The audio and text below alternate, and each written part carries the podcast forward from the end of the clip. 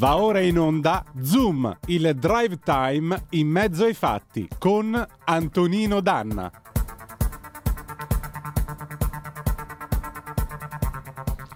Amiche e amici miei, ma non dell'avventura, buonasera! Siete sulle magiche, magiche, magiche onde di Radio Libertà. Questo è Zoom, il drive time in mezzo ai fatti. Io sono Antonino Danna e questa è la puntata di mercoledì, qui, eh, di martedì, scusate, no, è mercoledì, che cavolo sto dicendo? Mercoledì 15 febbraio 2023. Cominciamo subito la nostra trasmissione, vi ricordo date il sangue, in ospedale serve sempre, salverete vite umane, chi salva una vita umana salva il mondo intero. Secondo appello andate su radiolibertà.net, cliccate su Sostienici e poi abbonati, troverete tutte le modalità per sentire questa radio un po' più vostra, dai semplici 8 euro mensili della Hall of Fame fino ai 40 euro mensili a livello creator che vi permetteranno di essere coautori e co-conduttori di almeno una puntata del vostro show preferito con il vostro conduttore preferito. Ma bando alle ciance, noi iniziamo subito la nostra trasmissione ballando. Con che cosa? Beh, li avete visti ricomposti a Sanremo, ma detto tra noi io preferisco ricordarmeli da vivi. Gli articolo 31, Tranchi Funky 1996 e andiamo. Funky. Funky qua. 1996. J-Ax e DJ Jed ancora insieme. E siamo tornati. E allora? Muoviti tranqui funky,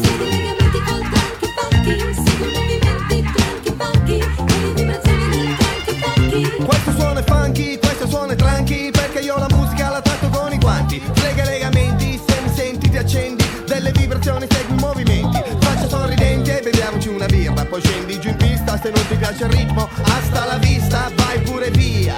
Sono io l'animatore che sta sulla regia. L'intrattenitore che viene dal quartiere. Tu muovi il tuo sedere e fammi fare il mio dovere. Sai che tranqui significa tranquillo. E su questo funky mi sciallo e non strillo. Come il parmacotto, accatate villo. Dimmi sa il mio nome? E allora dillo. E tranqui funky è il nome del mio ballo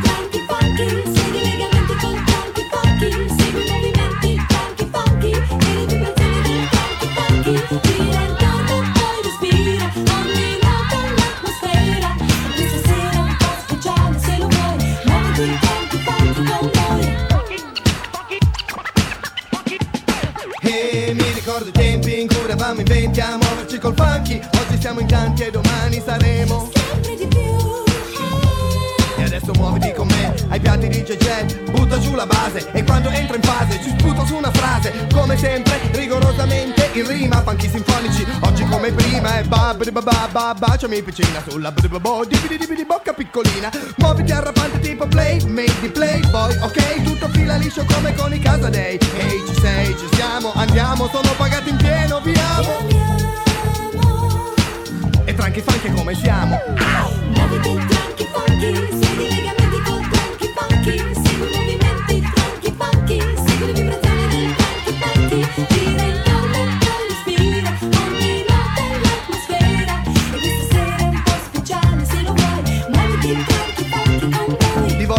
parlare ne ho Ma è inutile parlare se nessuno. Dunque io ringrazio tutti quanti Specie la mia mamma che mi ha fatto così funky. A me piace la musica quando trasmette sentimenti Dire le mie cose senza complimenti Bere birra, fare tardi accidenti Ballare con le tipe con i vari strusciamenti! Sono in posizione Portare il funky nella mia nazione È la mia missione. Se vuoi darmi una mano fatti avanti Scendi in pista tranqui e ballati sto funky. Muoviti tranqui funky,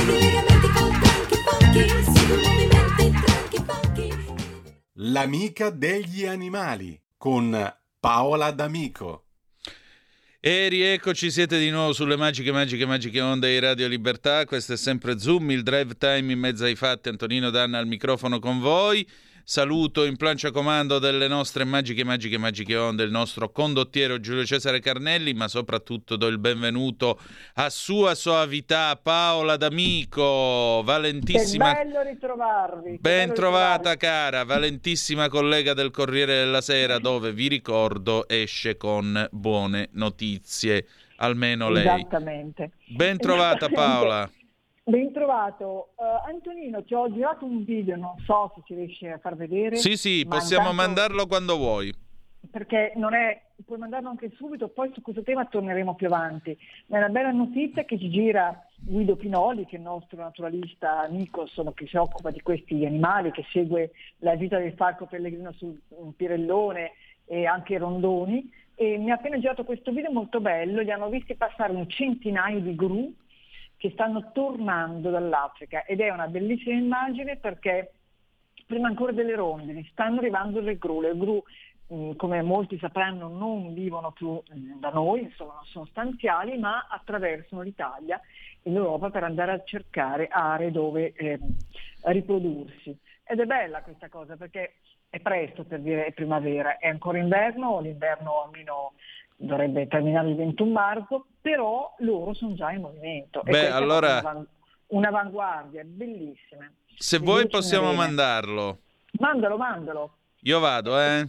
È piccola, sì, l'immagine, però Ci sta, via.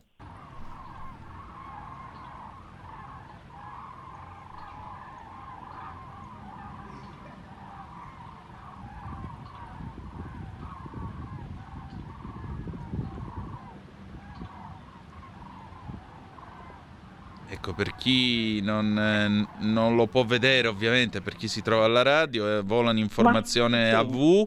È uno stormo, tra l'altro, molto nutrito. Avete potuto ascoltare i loro versi. Si stagliano in questo cielo azzurrissimo. Dove è stata, dove è stata ripresa ci questa? Boscone. Meraviglioso. Boscone. Quindi oggi siamo oltre il Eh, bel cielo di quindi- Lombardia. Esatto, ma dobbiamo, dobbiamo alzare gli occhi al cielo e cominciare a stare attenti. Io credo che tutti siano in grado di scattare delle immagini molto belle, perché se ci stacchiamo un momento della giornata al rumore di città, però prestiamo attenzione veramente, adesso è un momento in cui i cieli si stanno ripopolando, e è suggestivo insomma. Certamente. Ci dicono che in genere le gru hanno, queste gru hanno tre rotte migratorie principali, una attraverso l'Europa occidentale, una è balcanica e una è attraverso gli stati europei orientali. E, mh, quelli che attraverso la rotta balcanica poi fanno tappa in Ungheria, in una delle più estese pianure d'Europa, un'area protetta del 1973. Il parco nazionale, scusate la mia pronuncia come sempre, sono un po' una bestia con le lingue, di Ortobaghi ed è molto interessante. Chissà queste dove stanno andando, probabilmente proprio lì, vediamo, siamo in attesa. Ma non erano proprio loro l'argomento di oggi, questo No. è un po' fuori programma, d'altra parte se arrivano queste notizie perché non a farle mostrarle. Appunto, Invitando diamo le tutti- buone notizie ogni tanto pure noi. Esatto, esattamente. E oggi volevo parlarvi mh, del segreto della longevità e- che è stato studiato da un gruppo nutrito di studiosi, una parte anche alcuni i capo progetti erano, ci sono cinesi, e eh, parlando appunto della longevità, mh, analizzare un animale che eh, vive molto a lungo, anche se in estinzione, il barros o capibara, e invece un animale che vive veramente poco, eh, il pettirosso. Sì. E adesso capirete anche forse perché c'è questa differenza, oltre alla, alla grossezza, alla capacità di trovare cibo, di eh, lunga vita. Si è capito, cioè questi studiosi hanno studiato gli animali e valutando la vita di gruppo. E si sono accorti che gli animali che hanno una vita di gruppo vivono più a lungo, gli animali sociali vivono più a lungo. E questa è una bella notizia perché include anche noi, anche noi siamo animali sociali. E tra noi gli animali che vivono in gruppo e soprattutto che hanno una intensa vita familiare, che conservano proprio le relazioni familiari, hanno una vita più lunga.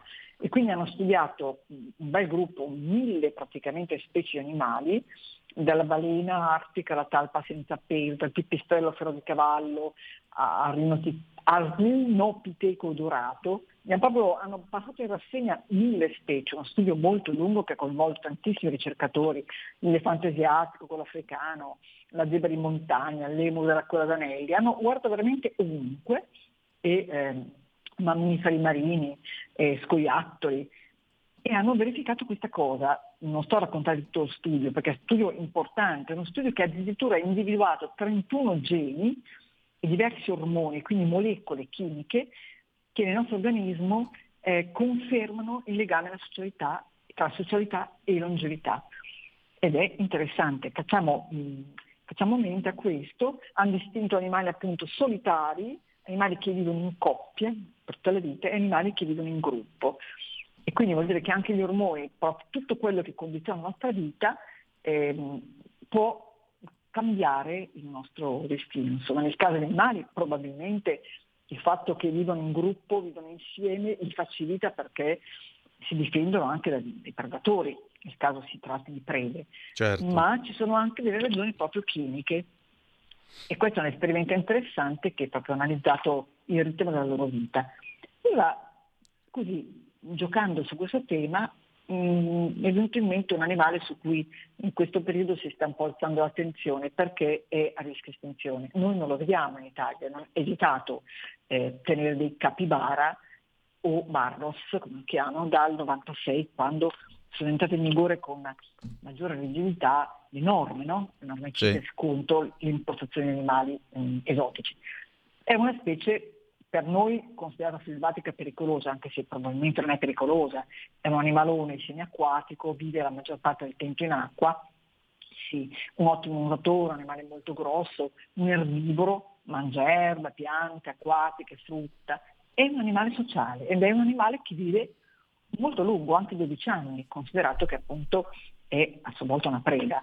Però, Tra l'altro ehm, li stiamo mostrando adesso, hanno anche un bravo. muso molto simpatico. Sì, sono divertenti, sono dei ruditori, hanno anche loro questi denti no? Come, Sì. che, si allo- che crescono e quindi devono eh, ridurre. no? Hanno un udito incredibile, anche un olfatto eccezionale, che mi serve appunto per nascondersi dai predatori, giaguari, alligatori, aquile, caimani, anaconde e chi più ne ha più ne metta. Ecco che loro si nascondono in acqua, dormono anche in acqua, si nascondono nelle paludi e passano moltissimo tempo in osservazione ter- del territorio, oppure pascolando, rotolandosi nella melma e sono, sono però molto simpatici. Ma sono animali che vivono tantissimo, anche 12 anni, che è una buona Salute. età, età calcolando che sono appunto selvatici. no? Il problema è che un po' vengono allevati per essere mangiati, Mm. la carne morbida, sono carne di nervio. Mamma mia, c'è gente che ha del gusto dell'orrido, vedo. Cioè, Ma no. mangiarsi i capibara, che schifo. Ma no, si mangia anche chi mangia le nutrie. Eh sì, Ho conosciuto un ragazzo di Monaco che vive nel- nella pianura padana, che lui ha detto tranquillamente, naturalmente non lo fa così apertamente, dice che dalle loro parti, in macellerie, lui li trova a casa sua e quindi lui qua, se gli capita, eh, acchiappa una nutra e se la mangia. Mamma mia. Non gli dà sto. Beh, sono animali comunque, sono mammiferi, sono erbivori, quindi meglio del pollo forse. Io mangerei, mi sono troppo simpatici insomma. Sono animali che sono conosciuti anche come poltrone di altri animali perché ci sono delle immagini forse online se tu riesci a trovarle in Mm. cui si vedono animali più piccoli che si siedono sopra di loro come se fossero una poltrona, quindi sono veramente simpatici, sono considerati dei simili del mondo animale. Possono trova- si possono trovare in compagnia di uccelli, di scimmie, di conigli che stanno appoggiati sulla loro schiera. Ecco però è un animale appunto che è un po' la prova, la, la controprova di questo studio, perché lui ehm, vive a lungo, nonostante sia appunto l'ambiente che si stia riducendo, perché c'è mh, l'agricoltura che sta prendendo spazi nelle paludi perché vengono mangiati per tantissime ragioni, quindi è inevitabile che rischino la diminuzione. Può diventare molto grande, come tra i roditori il più grande probabilmente, arriva anche a 60 kg, che è tanta roba, Mamma è un metro e 30 di lunghezza. ecco, vive in gruppi, in gruppi numerosi e eh, il gruppo è governato da un maschio dominante, quindi eh, è un animale simpatico. Invece di chi vi parlo, di uno che troviamo tutti i giorni a casa nostra, se siamo furbi possiamo anche dare del cibo d'inverno per aiutarlo ad avvicinarsi, il pettirosso. Il pettirosso è un solitario, ehm, controlla il territorio in modo ossessivo compulsivo, quindi allontana tutti i suoi concorrenti, anche i consimili, Eh, però è dolcissimo, piccolo e non ha una vita molto lunga, può vivere uno o due anni. E però lo possiamo trovare nei nostri giardini. E ricordiamoci sempre quello che abbiamo già raccontato più volte, che se diamo del cibo, ehm, il pettirosso, come altri piccoli uccelli stanziali, torna, tornerà al vostro giardino, alla vostra finestra, al vostro balcone. Ehm, è un- sapete che è l'emblema dell'inverno, no? ma è anche un simbolo di speranza. Eh, è un uccellino che canta sempre, anche d'inverno, quindi sempre guardiamo in alto per vedere se comincia la migrazione, altri volatili e osserviamo il nostro giardino perché potremmo trovarlo. Canta sempre. E maschi e femmine cantano mh, anche la sera, anche al chiaro della luna. Ecco, forse non bisogna abitare proprio in centro città, magari saranno agevolati quelli che hanno un giardino. E, e quindi è un animale suggestivo, insomma, diamogli arachidi, strutto, semi di girasole, cibi molto grassi, con molti oli naturali, ecco, loro li amano tantissimo. Ma amano anche i dolci, i biscotti, quindi le briciole, eh, la frutta fresca, il grasso, la carne, quindi ricordiamoci di loro anche in questo periodo perché è vero che iniziano ad arrivare le gru, ma è vero anche che fa ancora molto molto freddo. Pesa Certo. 20 grammi, il pettirosso, ma è un mangione, appunto non ha una grande, una lunga vita. Chissà se anche questo è un elemento che porta dati a, a, diciamo, relativi alla ricerca. Esattamente. Ultima notizia, che della settimana scorsa però va segnalata e ci torneremo, è il problema del Marocco. Non mi intendo molto di calcio, ma dovrebbe esserci una- un momento importante per il calcio in Marocco. no? Mm. Tu sei più mm, informato di me. Guarda, del Mondo, giusto alla credo. persona più indicata l'hai chiesto. No, io non Ah, seguo. La Coppa del Mondo di calcio dovrebbe giocarsi prima o poi, ma Mm. questo tema è un tema che va avanti da qualche anno, perché i nostri veterinari, che sono bravissimi, qualche anno fa... Per la precisione, i proprio- mondiali di club eh, in Marocco. Ah, nel club Coppa del Mondo, qualcosa Sì, genere. dall'1 Esatto. all'11 febbraio c'è già stato, quindi... C'è già stata. Ecco, in vista di, questo, di questa gara calcistica c'è stata una strage di cani. Perché? Perché il Marocco, come anche la Tunisia, i paesi del Nord Africa, hanno un problema, e dell'Africa in generale, hanno un problema della rabbia.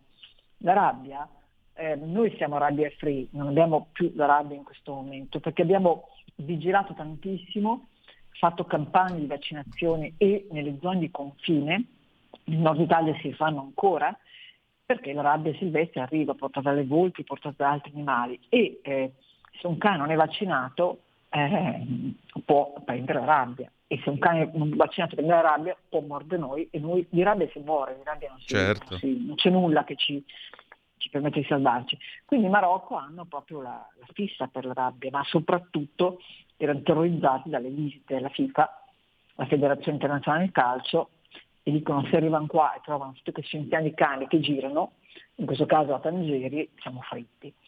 E pensate che in Nord Africa questi paesi, e da tanti anni che hanno chiesto aiuto all'Italia, sono venuti a vedere i nostri, i nostri veterinari come gestiscono il problema della rabbia, i nostri veterinari che dicono siamo rabbia free, siamo liberi dalla rabbia, ma non hanno mai smesso di mettere, di, alzare l'attenzione, quindi dire alle persone non prendete cani piccoli importati all'est in modo diciamo irregolare, non comprate cani mh, che si dice siano di razza ma arrivano dal mercato dell'est perché non è detto che ehm, sia stati vaccinati, se un cane è troppo piccolo non può essere vaccinato.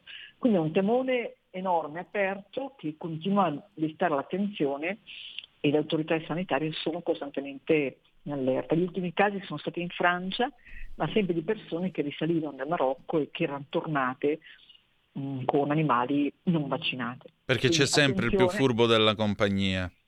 Ma anche solo forse per non conoscenza o per un po' di ignoranza. Uno Mm. non ci pensa, no? Siccome da noi questo in Europa non è più un tema, cioè non si parla più di rabbia, Sì. c'è stato il caso di una infermiera che, che si ammalò anni fa, mi ricordo, la ricoverarono al sacco e poi morì perché l'aveva presa in Africa, insomma. Non è un caso che le popolazioni africane siano terrorizzate spesso dai, cani, perché loro hanno questo legame, il cane è rab- possibile portatore di rabbia.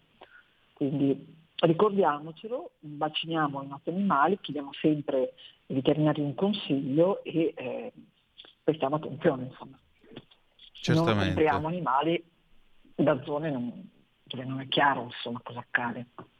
Certamente. Dopo questo, questa predicozza, ecco, Dopo questa predicozza 029294 7222 se volete intervenire oppure 346 642 7756. Effettivamente comunque il problema del randagismo continua a esistere in ogni caso nel nostro paese, direi. Problema Eh, che sì, viene certo. affrontato sempre con delle soluzioni, eh, diciamo così, eh, delle soluzioni a volte artigianali.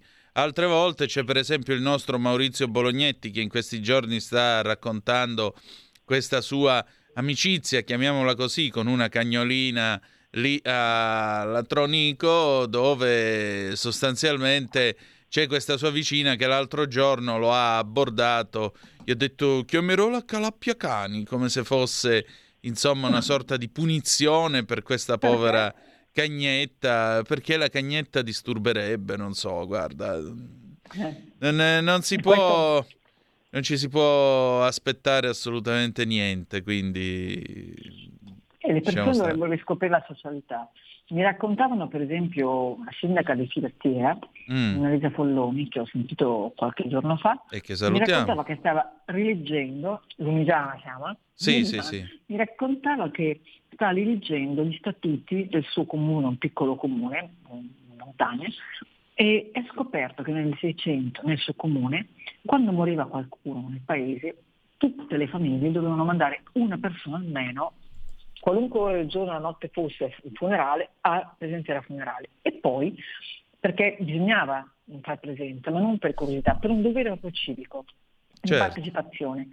E poi, se per esempio un contadino perdeva un animale, tutte le famiglie dovevano comprare un pezzo di carne, perché un animale in meno significava una perdita economica importante per la famiglia e quindi tutti erano tenuti a comprare, anche se non avevano bisogno, un pezzo di quell'animale.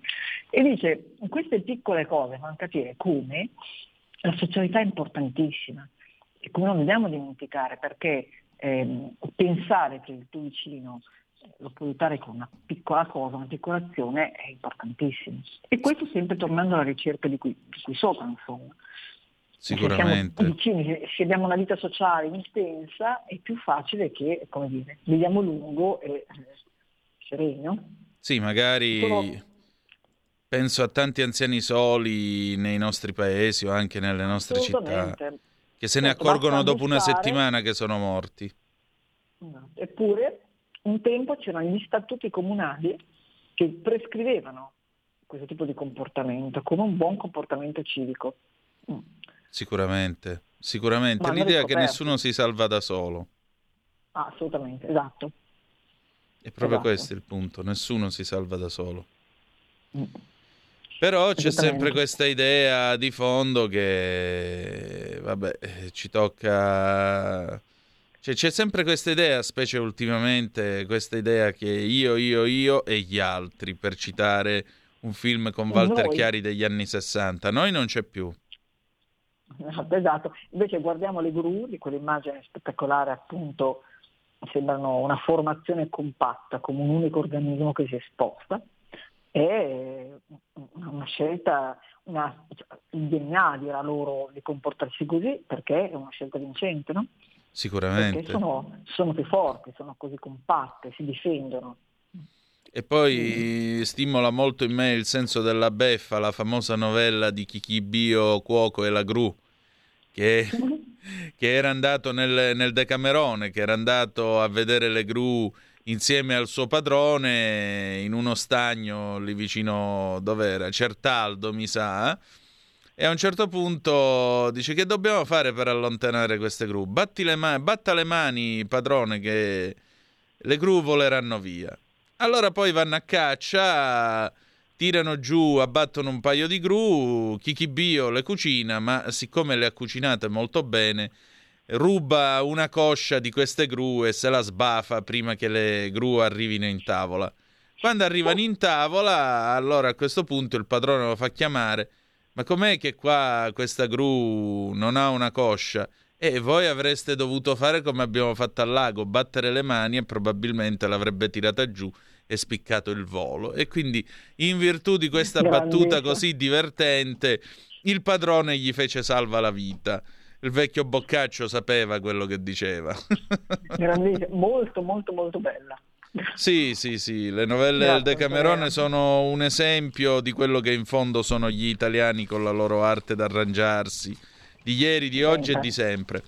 Paola, allora io ti Esatto. voglio ringraziare come sempre della Grazie tua presenza. Grazie ancora e ci ritroviamo allora mercoledì prossimo, Mercoledì d'accordo? Buona serata. Un abbraccio a te, grazie. E allora, noi riprendiamo la linea, riprendiamo la linea, tra l'altro era arrivata una zappa dal nostro Maurizio che evidentemente presentendo l'ospite che ci sarà adesso per il faccia a faccia, che è il professor Luca Ricolfi, sociologo, docente, e eh, il professor Ricolfi che eh, ha anche scritto questo libro La mutazione, come le idee di sinistra sono migrate a destra di Rizzoli, uscito il primo di novembre scorso, lui era già stato nostro ospite a Zoom proprio su questo tema, su questo nuovo libro. Beh, stamattina il professor Ricolfi ha pubblicato un'analisi interessante sui risultati delle regionali e avremo modo di discuterne con lui. Maurizio dice: Ciao caro Antonino, ben trovato Maurizio. Semplicemente stomachevole sentire questo dibattito, si riferisce ovviamente il dibattito alla Camera. Ehm, questo dibattito con le menzogne e la minoranza, facce bronze e non parliamo delle loro dimissioni sugli scandali provati. Maurizio, ecco, avremo modo di parlare di tante cose con il professor Ricolfi tra non molto. Nel frattempo noi chiudiamo questa nostra prima parte andando in pausa e poi dopo, eh, poi dopo, signore e signori, abbiamo la band del brasiliano che canta Impossibile 2015. A tra poco. Stai ascoltando Radio Libertà, la tua voce libera, senza filtri né censure, la tua radio.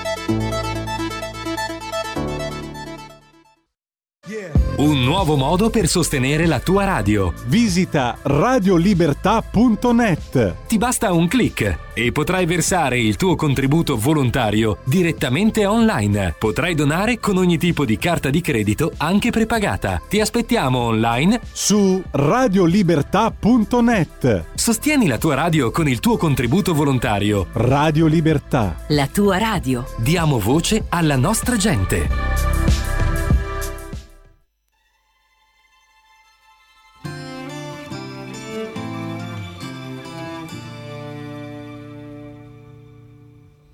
Campi sconfinati che si arrendono alla sera, qualche finestra accesa, mentre il vento arpeggia una ringhiera, tu vivresti qui per sempre, dici che dovrei staccare un po' la mente, ma io... Ma io lavoro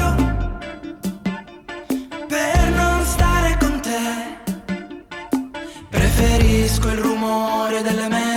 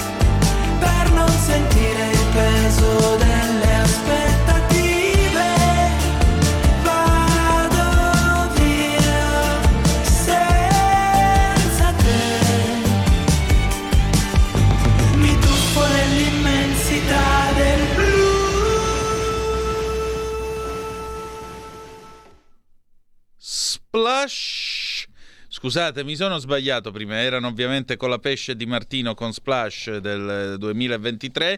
Dall'ultimo, dall'ultimo festival di Sanremo, siete sempre sulle magiche, magiche, magiche onde di Radio Libertà. Questo è Zoom, il drive time in mezzo ai fatti. Antonino Danna al microfono con voi. Chi è che ha fatto Splash secondo voi? E, e stamattina c'è un interessante pezzo su eh, Repubblica che è scritto dal professor Luca Ricolfi, che è il nostro graditissimo ospite questa sera al Faccia a Faccia, e che saluto. Buonasera professore. Buonasera a voi.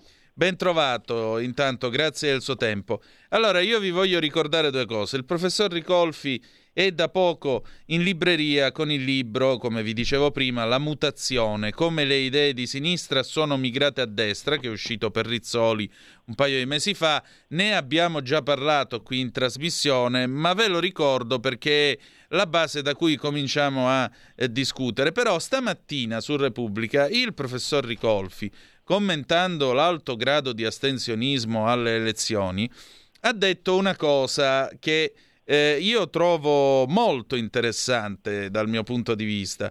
Cioè, sostanzialmente, perché la gente non è andata a votare? Eh, detto in termini banali, perché moralmente parlando ha la pancia piena.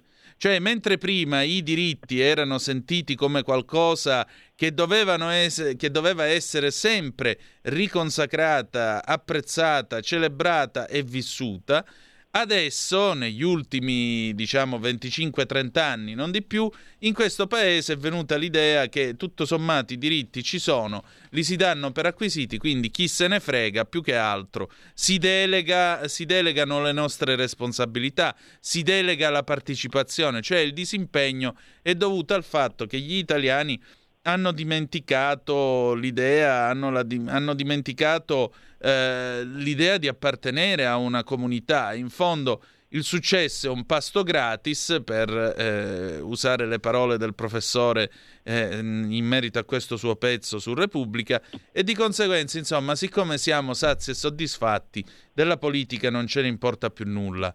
Mi sembra una, un'analisi, credo, alquanto interessante, perché qui siamo oltre il concetto stesso di riflusso, per esempio, che ci fu eh, nei primi anni Ottanta, quando molti si disinteressarono dalla politica. Stavolta che cosa è successo, professore? Ma in realtà il eh, parallelo che io faccio è tra la mm, mancanza di partecipazione attuale e altre due ritirate eh, della gente. La ritirata dalla fatica del lavoro e dei sacrifici, eh, che era tipica degli anni 50 e 60, e la ritirata dalla fatica dello studio, dello studio eh, lungo, approfondito e duro eh, che comportava la scuola di un tempo. Perché? Perché quello che è passato in questi decenni è l'idea che ehm, in qualche modo noi siamo titolari di diritti, cioè quello che un tempo veniva pensato da tutti come una conquista, quindi come qualcosa, primo, eh, di reversibile e secondo, che comporta eh, fatica, eh, impegno, sacrifici. Quello che veniva pensato come una conquista ora è considerato quasi un diritto eh, alla nascita. Vi faccio un esempio concreto. A un certo punto nella scuola si è cominciato a parlare di diritto al successo formativo. Sì. Ora questa è una cosa, a mio parere, leggermente demenziale. Eh, è un po' come se eh, un paziente psichiatrico o diciamo una persona che ha dei problemi psichici e va dall'analista pretendesse dallo psicanalista la, guara- la- la guarigione, la guara- il diritto alla guarigione, una guarigione gu- garantita. Ora, nella psicanalisi, così come nella scuola, il successo eh, non lo può garantire nessuno senza l'impegno diretto di chi eh, è coinvolto come discente o come paziente, a seconda di cosa stiamo parlando, se parliamo di scuola o di analisi. E così anche in ambito lavorativo, negli anni 50 e 60, che non sono i miei anni, ma sono gli anni dei miei genitori, io ero piccolino a, a quell'età lì, anche se già nato, negli anni 50 e 60 la gente considerava normale fare decenni di sacrifici, di risparmi, di duro lavoro, spesso doppio lavoro, perché aveva un sogno, che ad esempio era la casa di proprietà, oppure aveva un altro sogno, che i propri figli eh, vivessero una condizione sociale migliore dei genitori, potessero andare a scuola, arrivare fino all'università. Ecco, questi sogni erano considerati ehm, ovviamente costosi e si pensava che avere certe cose comportasse un costo. Oggi eh, subentra l'idea che queste cose, una eh, sociale, il successo scolastico eh, o ehm, la partecipazione mh, siano non eh, delle conquiste, ma dei diritti, un po' come diritti umani, come se uno nascesse avendo il diritto di. Allora, questa è una mutazione, per cui l'idea che mi è venuta, per tornare all'articolo, è che forse capiamo meglio il fenomeno della non partecipazione se lo mettiamo in parallelo con quello che è successo nella scuola e con quello che eh, è successo nel mondo, nel mondo del lavoro. E qui mi riallaccio in realtà anche a un'autrice importante del passato, che è Simone Weil, che eh, aveva criticato il concetto, questo nell'articolo io non lo dico, lo dico a voi, eh, aveva criticato il concetto di diritto, di diritto umano, contrapponendogli quello di obbligo. Eh, noi ormai abbiamo rotto il bilanciamento tra doveri e diritti e viviamo in una società in cui i diritti prevalgono nettamente sui doveri. E quindi da questo consegue che cosa si fa quando eh, si, si, si pensa di essere titolari di un diritto? Si pretende che il diritto venga rispettato dagli altri, dallo Stato, dalla mano pubblica. Non si lotta per qualcosa che è incerto, eh, non è ovvio che eh, possiamo mh, possedere, eh, che comporta fatica, sforzi, impegno. Si pretende e questo eh, atteggiamento generale non può favorire la partecipazione. Io adesso per esempio penso alle grandi lotte che vi furono negli anni 70 e 80, sia di tipo sindacale che di tipo eh, diciamo, lotte sui diritti civili. E sono cose completamente scomparse. Sì. Cioè, All'inizio degli anni 70 io lavoravo con la Federazione Lavoratori Metalmeccanici e si facevano grandissime battaglie. Il- nel contratto del, del 1973 i, met- i metalmeccanici chiedevano non solo aumenti salariali, ma chiedevano per esempio investimenti nel mezzogiorno, chiedevano le 150 ore, cioè c'era l'idea di dover mettere sul piatto la propria fatica di, di lavoratori, di combattenti, per ottenere certi risultati che erano di natura generale, non erano solo eh, relativi al singolo individuo, alla singola categoria. E così quando le donne negli anni 70-80 hanno cercato di ottenere il divorzio e l'aborto, di nuovo era ovvio che questo, eh, questa aspirazione comportava una mobilitazione generale, combatte- com- com- com- comportava un combattimento.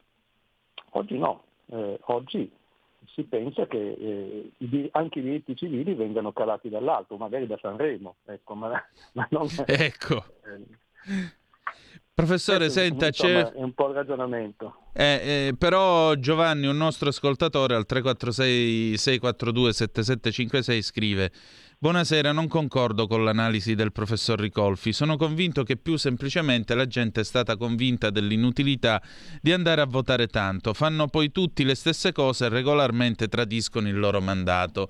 E questo però mi sembra un discorso, tra l'altro, bipartisan, perché l'italiano medio, se tu gli parli di politica, ti dice destra e sinistra sono tutti uguali.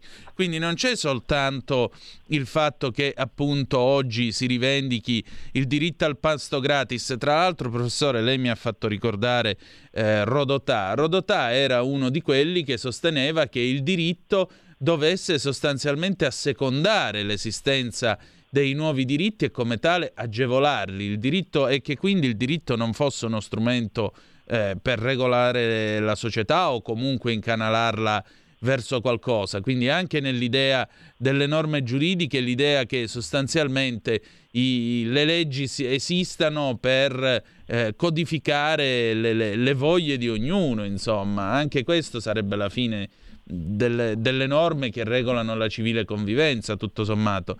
Ecco, professore, ma perché la gente ormai è convinta che sono tutti uguali?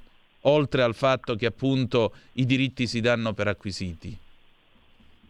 Ma guardi, eh, in realtà io non penso che mh, tutti eh, o la maggior parte pensino questo. Mh, questa cosa, mh, i politici sono tutti uguali, è una specie di mugugno eh, che tutti prima o poi eh, ci sentiamo di, di emettere.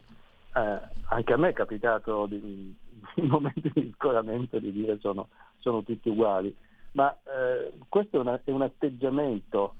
Eh, io penso che una parte della popolazione pensa davvero questo eh, e non va a votare.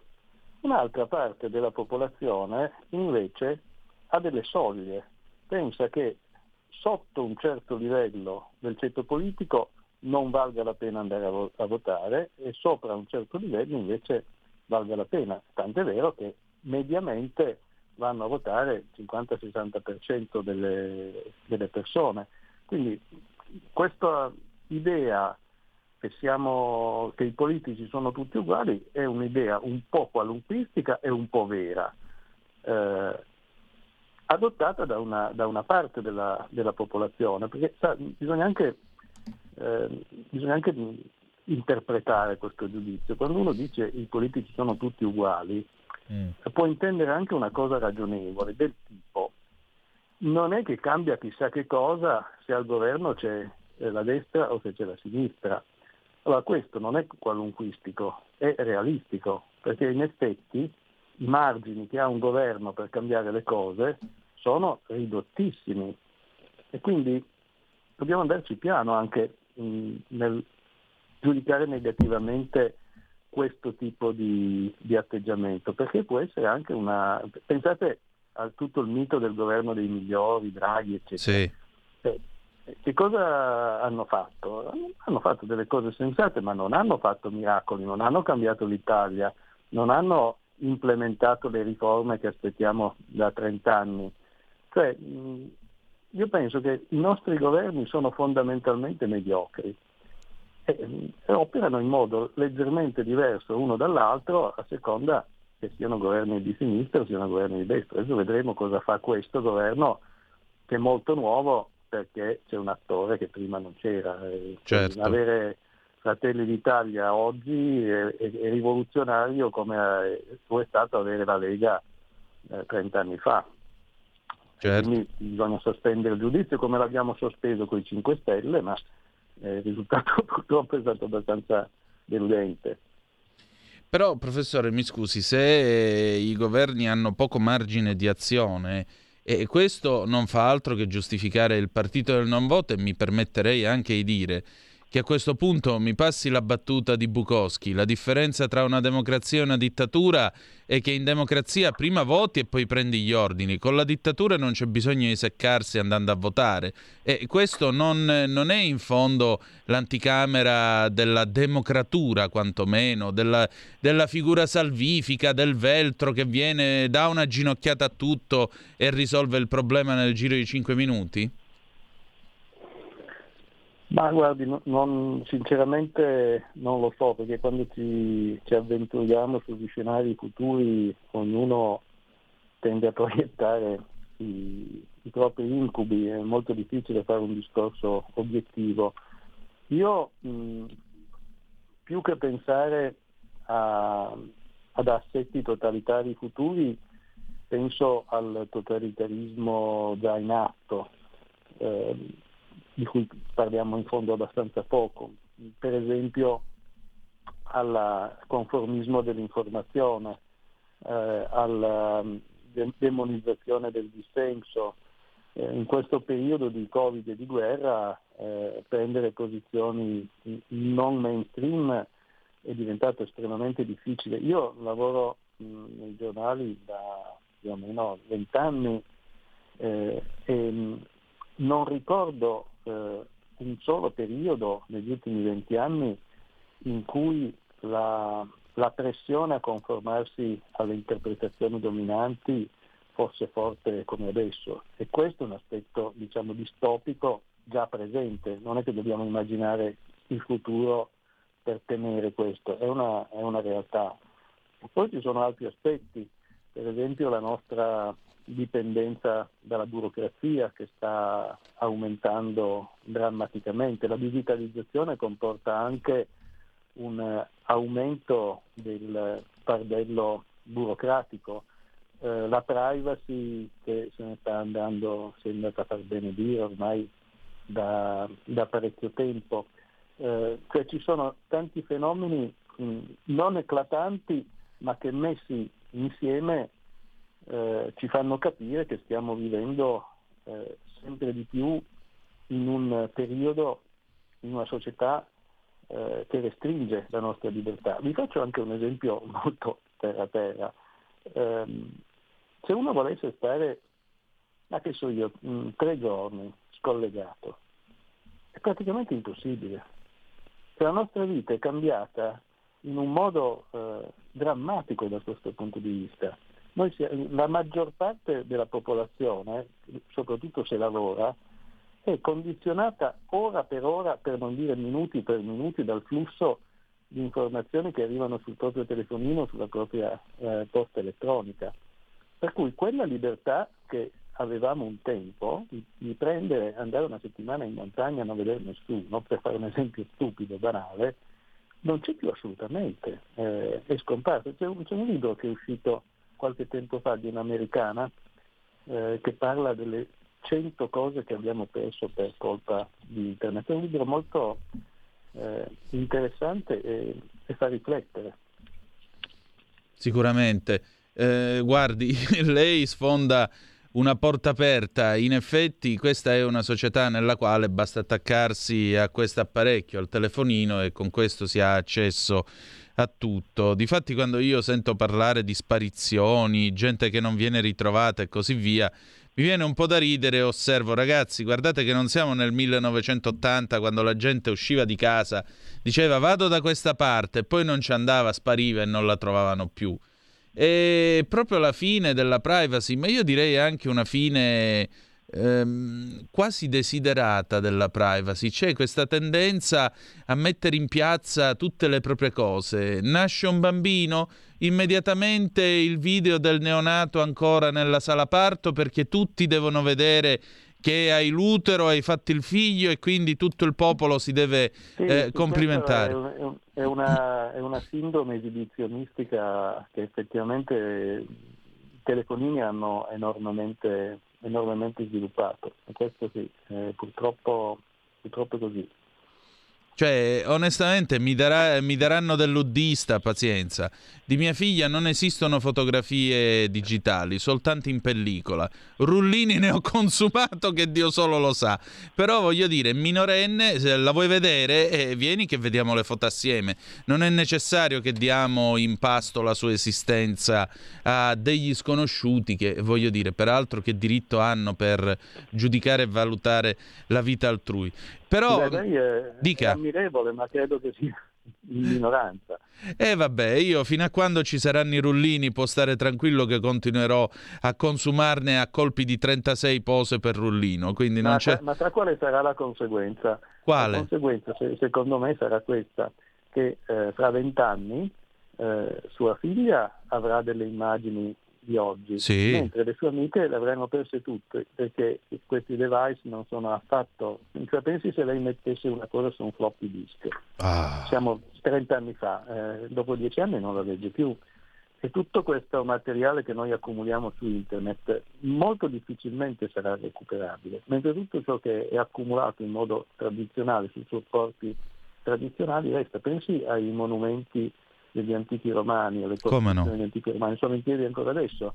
E pensi invece agli alloggi che vengono costruiti eh, non solo in Turchia, che si sbriciolano, anche i nostri ponti si sbriciolano dopo pochi anni quando sono mal progettati, comunque non sono pensati per durare in, in eterno. E certo. noi pagheremo, pagheremo questo.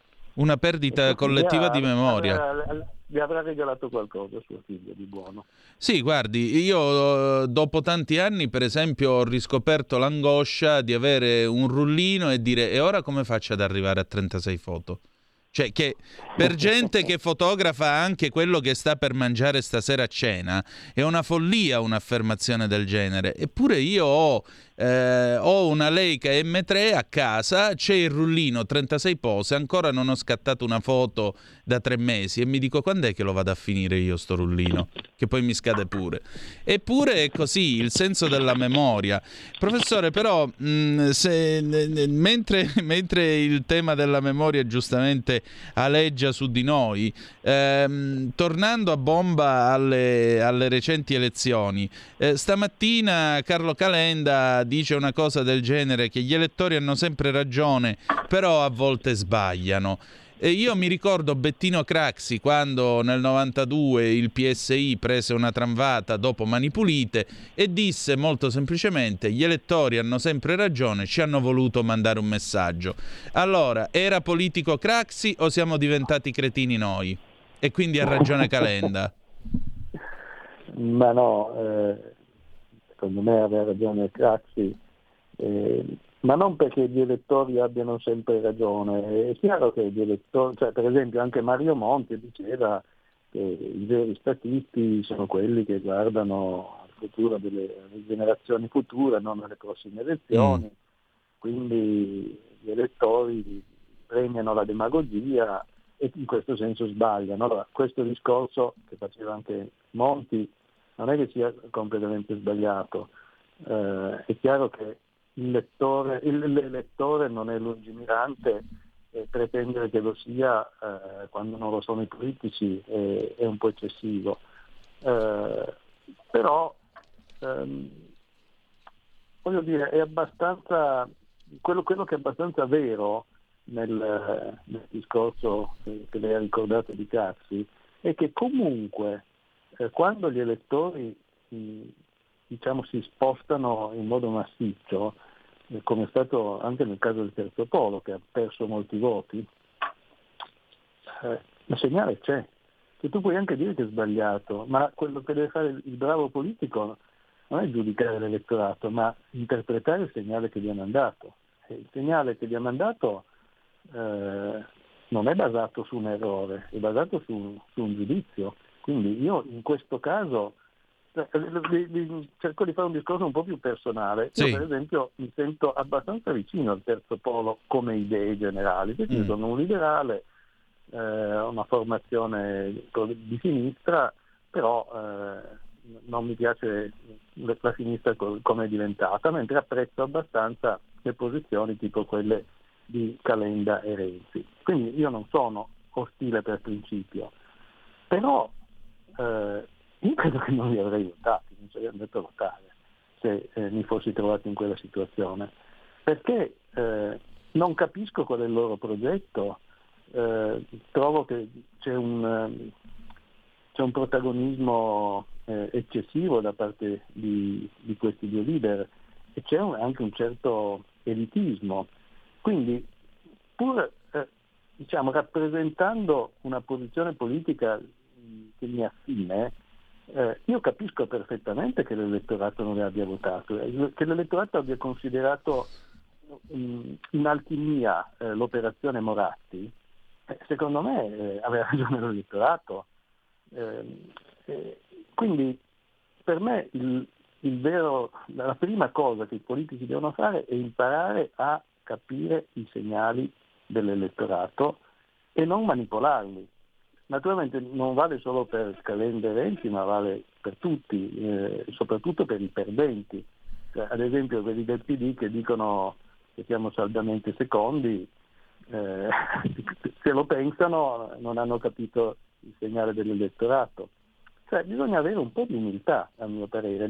Prima di dire che gli elettori sbagliano, eh, proviamo a chiederci dove abbiamo sbagliato noi politici, dico per dire, perché io non lo sono, eh, cerchiamo di entrare nella testa dell'elettore, perché in fondo se la gente è così lontana eh, dalla politica è anche perché molti partiti fanno pochissimi sforzi per entrare nella, nella testa della gente comune, perché un conto è entrare nella testa eh, dell'elite che controlla i media, eh, in generale la cultura, o anche entrare nella, nella testa del- della classe dirigente, ma mm, un- una, la popolazione è costituita dal 90% di gente comune, poi c'è un 10% che eh, è costituito da, da classe dirigente.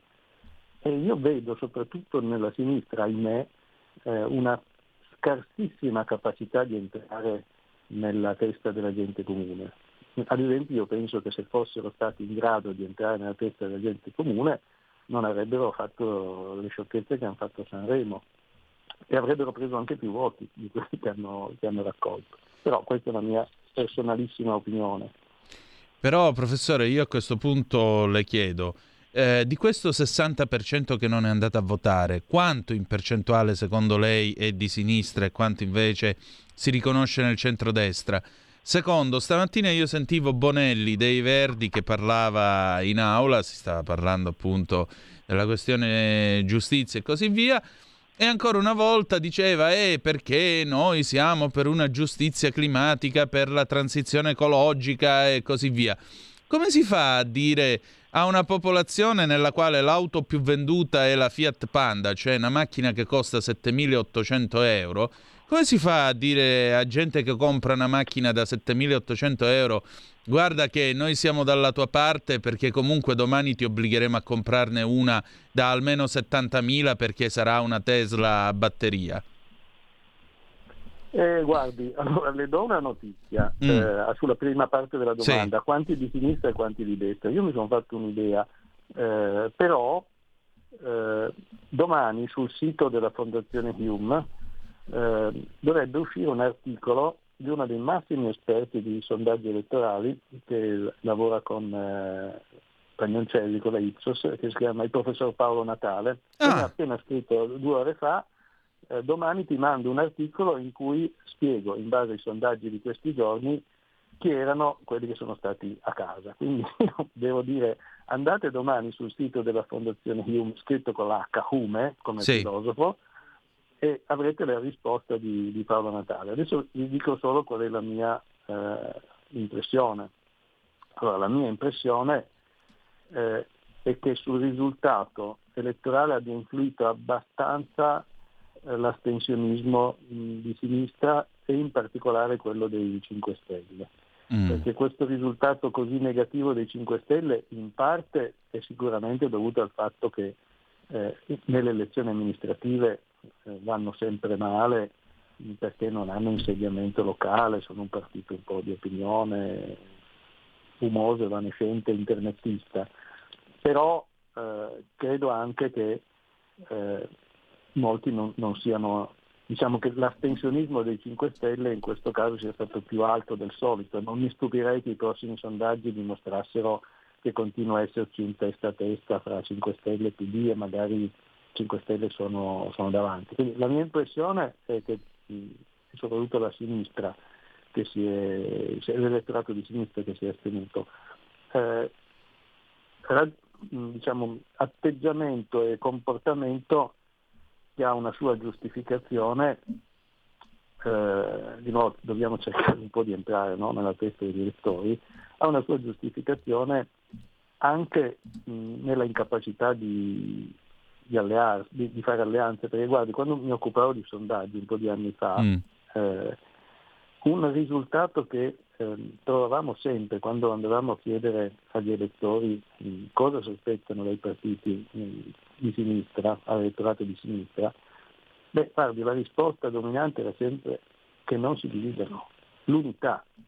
Eh, mh, moltissimi elettori di sinistra sono disposti a votare eh, un partito piuttosto che un altro, ma pur, purché eh, la coalizione resti unita. Eh, quando mh, questo imperativo non viene rispettato perché eh, ci si divide, in questo caso sono divisi addirittura in tre tronconi, ma l'elettorato di sinistra si, si scoraggia e, e non va, e non va a votare. Questa è la mia, la mia sensazione. Per cui è vero che se facessero la mucchiata un- ci sarebbe un po' di elettori che storcono il naso, per cui noi liberali diremmo no, con i 5 Stelle non vogliamo andare. Eh, I 5 Stelle direbbero se ci sono Renzi Calenta anti- antipaticissimi noi non ci vogliamo andare. Però questi che rinunciano eh, ad andare a votare perché c'è un partito della coalizione che non gli piace, sono una minoranza. Il grosso, secondo me, è propenso ad andare a votare se c'è una prospettiva di vittoria e questa prospettiva di vittoria inevitabilmente è legata eh, al fatto che la coalizione si, si presenti unita. Quello che il centrodestra riesce quasi sempre a fare, al centro-sinistra non riesce quasi mai. E questa è una domanda che bisognerebbe anche farsi. Eh, Certo. Come mai? Io tra l'altro penso che il mio prossimo articolo su Repubblica sarà su quello, io mi sto interrogando anche su un piano storico, perché le destre quasi sempre sono riuscite ad andare eh, unite e le sinistre quasi mai, oppure quando l'hanno fatto poi si sono subito divise come è successo tante volte dopo essere andati al governo. In fondo se voi pensate alla storia d'Italia, della seconda repubblica diciamo, L'unico caso vero in cui la destra è andata divisa è stato nel 96 quando Bossi eh, Sì. ruppe. eh, è stato l'unico, l'unico caso. Tra l'altro in quel caso eh, questo, questo fatto diede la vittoria al centro-sinistra, se no non avrebbe vinto il, il centro-sinistra. Invece nel- a sinistra è molto comune questo andare, questo andare divisi. Professore, le chiedo, le chiedo chiedersi 30 perché- secondi. Le, scu- le chiedo scusa, le chiedo 30 secondi di pausa, poi torniamo subito. Mi scusi ancora. Va bene, certo. Stai ascoltando Radio Libertà, la tua voce libera, senza filtri né censure, la tua radio. La tua radio è ascoltabile anche con la televisione in digitale. Sul telecomando della televisione digitale o del tuo ricevitore digitale puoi scegliere se vedere la TV o ascoltare la radio. Risintonizza i canali radio e troverai anche Radio Libertà, canale 252. E rieccoci, siete di nuovo sulle magiche, magiche, magiche onde di Radio Libertà. Antonino Danna al microfono con voi, graditissimo ospite il professor Ricolfi, docente universitario nonché sociologo. Stavamo parlando appunto eh, di questa sinistra che eh, quasi sempre è divisa su tutto oppure prova a partire unita, arriva al governo, magari dopo qualche fabbrica del programma, per esempio, qualche una ventina d'anni fa ricorda anche questa. E poi dopo, com'è, come non è, Crono mangia i suoi figli, c'è una lite, succede qualcosa e il governo di sinistra cade. 0292947222 se volete dire la vostra. Professore, ma allora perché la sinistra perde anche l'unità e non nel senso di giornale? Ah, l'unità forse rinasce, sento dire che Sansonetti È rimasta la sarebbe per- testata, sì. Non lo so, vedremo. Mm. Ma guardi, eh, io mi sono fatto un'idea. Qui eh, anticipo quello che ho in mente di scrivere mh, su Repubblica fra qualche giorno. Mm. Eh, la mia idea è che una differenza importantissima fra destra e sinistra è ehm, il senso di superiorità morale. Sì. Cioè, la destra il senso di superiorità morale rispetto alla sinistra non ce l'ha, non l'ha mai avuto e non l'avrà mai, probabilmente. Eh, però non ha il complesso di inferiorità, contrariamente a quanto alcuni pensano e dicono. La sinistra invece ha questo vizietto che io denunciai tanti anni fa quando scrissi Perché siamo antipatici, Sì.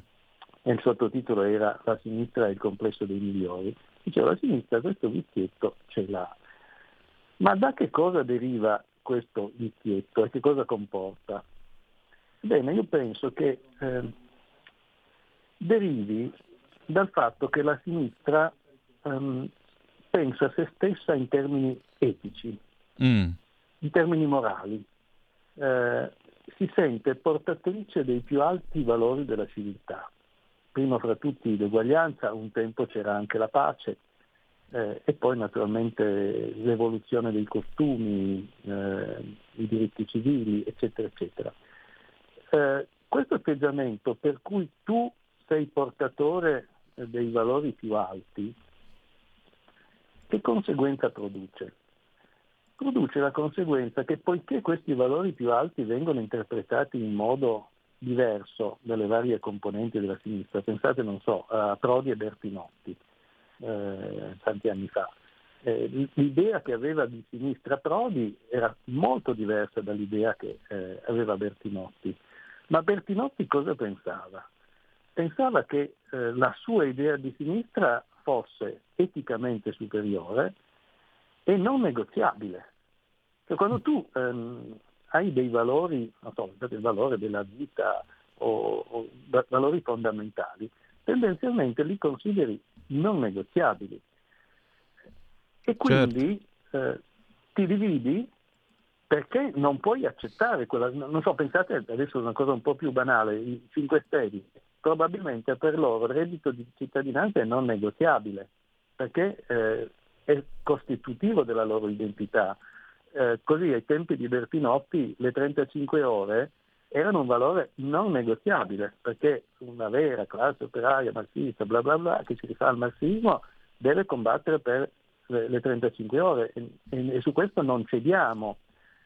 Allora, questo atteggiamento eh, molto ideologico e soprattutto eh, di, di- di- natura eh, di matrice etica porta le forze di sinistra eh, a lanciarsi reciprocamente degli anatemi e porta invece le forze di destra a una tranquilla e pragmatica ricerca di, di compromessi reciproci. E per questo secondo me che a destra trovano sempre una quadra e a sinistra non la trovano quasi mai. E tra l'altro la cosa interessante è che questa incapacità della sinistra di trovare una quadra eh, la porta spesso a dei giudizi errati sulla destra. Mm, a me è successo decine di volte di sentire nei dibattiti dire sì, noi siamo divisi, noi di sinistra, ma anche voi, anche la destra, pensate. Io stesso, devo dire, qualche volta ho scritto degli articoli per dire che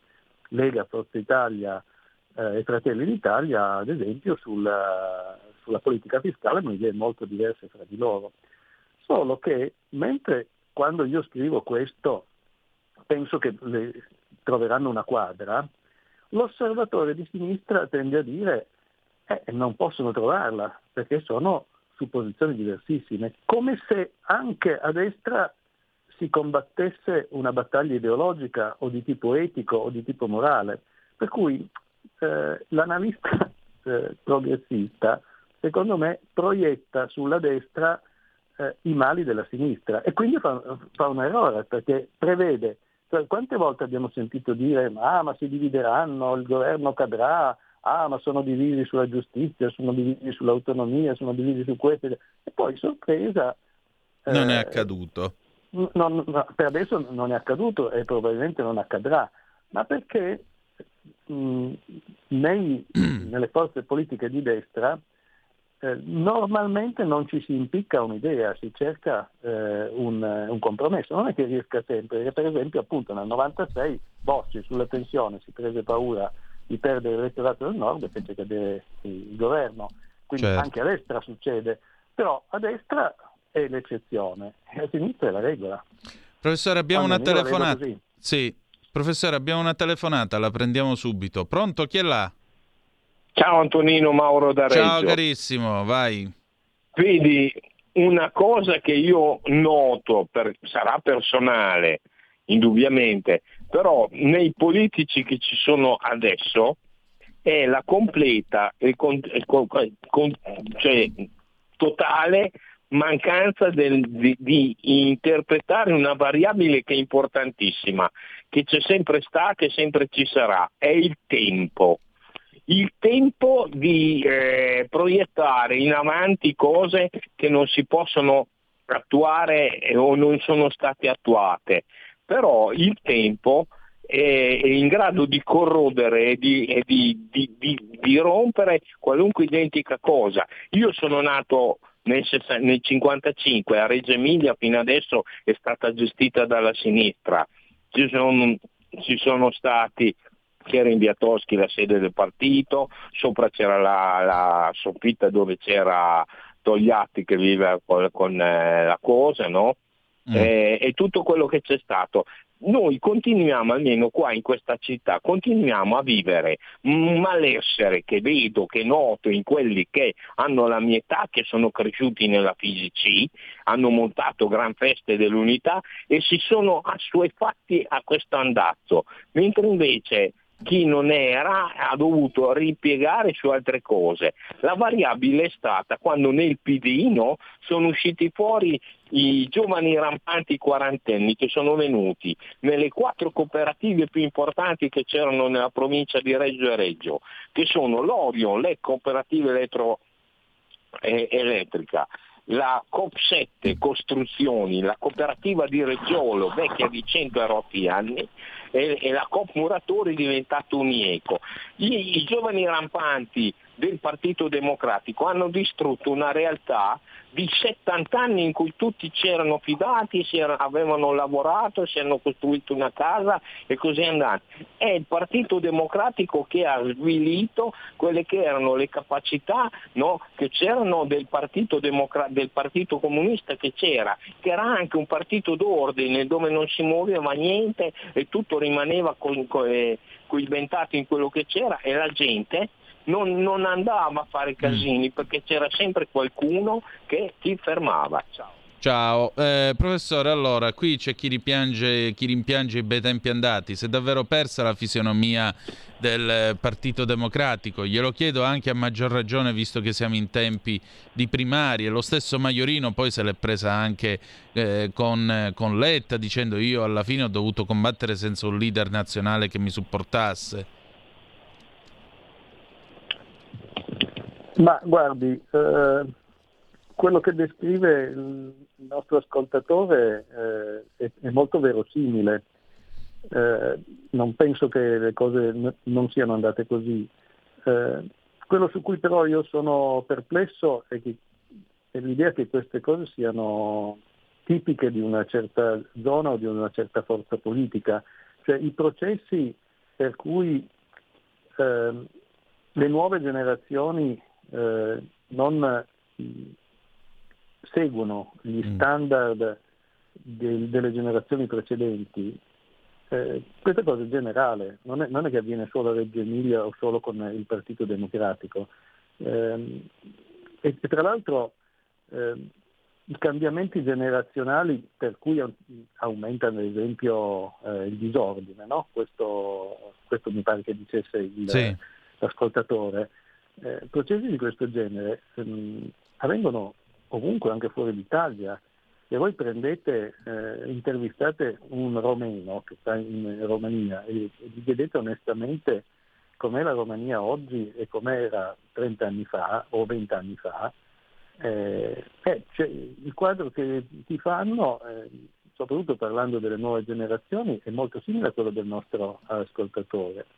Se voi guardate le periferie di Milano eh, o, o di Torino di oggi, sono molto più fuori controllo di quanto lo fossero negli anni 50, 60 e 70 e ai gloriosi tempi del Partito Comunista, ma non perché c'era il Partito Comunista, ma perché tutti eh, avevamo un'idea molto meno eh, libertaria eh, di quel che si può fare e di quel che non si può fare. Oggi noi consideriamo che la trasgressione eh, è una cosa mh, da approvare o da tollerare, o se non addirittura da, da incentivare.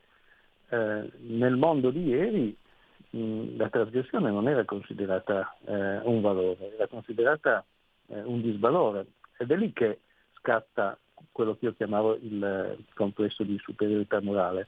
Cioè c'è una parte politica che dice abbiamo ragione noi, eh, noi vediamo le cose in questo modo e voi se non le vedete come noi è perché siete eh, retrogradi, arretrati, bigotti. Un po' al contrario dell'atteggiamento di Giorgia Meloni che, non so se ricordate, in campagna elettorale eh, veniva contestata, a un certo punto è successo una contestata in un comizio, eh, Sì. non mi ricordo se, credo in- da un punto di vista ecologista, mi mi pare di ricordare, Sì. Sì, tranquillissimamente, o no, forse, forse era sulle questioni gay. eh, sulle questioni Era di- questioni gay e la pace, perché era salito anche Eh, con la, il contestatore perfetto. era salito con la bandiera della pace.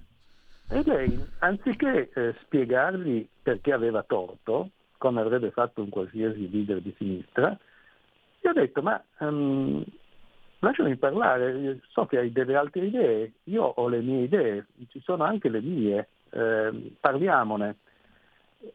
Ora, questa cosa qui è rivoluzionaria, o meglio, sarebbe rivoluzionaria se un politico di sinistra la mettesse in atto, mentre per la destra è fisiologico. E allora questo secondo me è un po', un po' il problema. Che siamo, eh, siamo entrati in un'era in cui eh, tutto ciò che è eh, di moda pretende di aver ragione, non, non ha l'umiltà di dire che siamo una moda passeggera e discutibile. Eh, e, e ho, di, ho di nuovo in mente eh, come, come funzionano istituzioni tipo Sanremo. Sì. È estremamente violento imporre un punto di vista eh, in una società in cui almeno la metà la pensa diversa. Certo, indubbiamente. Professore, senta, per concludere la nostra conversazione ringraziandola per il tempo e per la disponibilità, eh, secondo lei da queste primarie che PD nascerà? Perché lei nel suo libro appunto La mutazione sottolinea come eh, la- diciamo così, non tanto il PD quanto la sinistra abbia abbandonato temi quali il lavoro eh, o mh, appunto le La classi meno certo, de- classi meno abbienti e così via, per arrivare a darsi una vernice di consolazione, una sorta di premio di consolazione perché si occupano dei migranti e poi perché sostanzialmente hanno sostituito alla giustizia sociale la giustizia climatica. Ora il problema è inquinare di meno perché così staremo tutti meglio. Ecco, eh, chi può prendere in mano un PD del genere? La Schlein, Bonaccini, Padre Pio? Chi di questi tre secondo lei? Padre Pio perché lo mettiamo per i poteri soprannaturali, non per altro. No, io consiglierei una visita al Lourdes eh, Ecco. prima di... eh, però, eh, allora, qui il discorso, mi spiace che siamo in chiusura, eh, è abbastanza complicato. Mm, Eh, se, io, se a me chiedessero cosa deve fare il PD per sopravvivere, io gli consiglierei, di fare di- diventare quello che già è, eh, cioè un partito radicale di massa che rappresenta i ceti medio-alti, eh, per i quali le priorità sono le grandi battaglie di civiltà, la liberalizzazione delle droghe, i migranti, eh, la teoria gender, l'ecologia, si possono permettere di fare scelte ecologiche eh, senza grossi problemi. Allora, questa fetta qui dell'Italia esiste, eh, già vota prevalentemente PD, è concentrata nelle grandi città. Questa strada qui, eh, secondo me, permetterebbe al PD di conservare il 20% eh, che, che- che è il suo valore attuale. E la leader perfetta per questa strada è la Schlein. Eh, Mm. Però bisogna avere il coraggio di dire noi siamo un partito tipo Pannella e Bonino, ma di massa. Cioè noi abbiamo cercato i grandi valori radicali delle grandi battaglie di civiltà, i diritti civili, eccetera, di metterli in primo piano, vogliamo fare un partito che di questo si occupa, che è molto preoccupato per le sorti del pianeta, è molto preoccupato per i migranti, è molto preoccupato per l'oppressione dei gay, eh, questo vogliamo noi, vogliamo i transgender, vogliamo le, le carriere alias nelle scuole, ma questo è un profilo coerente eh, che mh, vuol dire appoggiarsi su quelli che, non so se ricordate, Ginsburg li chiamava, lo storico Ginsburg li chiamava i ceti medi Sì. eh, riflessivi, come se noi altri invece fossimo poco riflessivi, ma comunque eh, questa è una strada. La strada che verrà imboccata naturalmente non è questa, cioè chiunque vinca o, o, o Bonaccini o Schlein, io non sono così sicuro che vinca Bonaccini, cercherà eh, di fare eh, il- la grande ammucchiata antidestra, cercheranno in tutti i modi di ricompattare la, la sinistra tenendo dentro eh, tutti.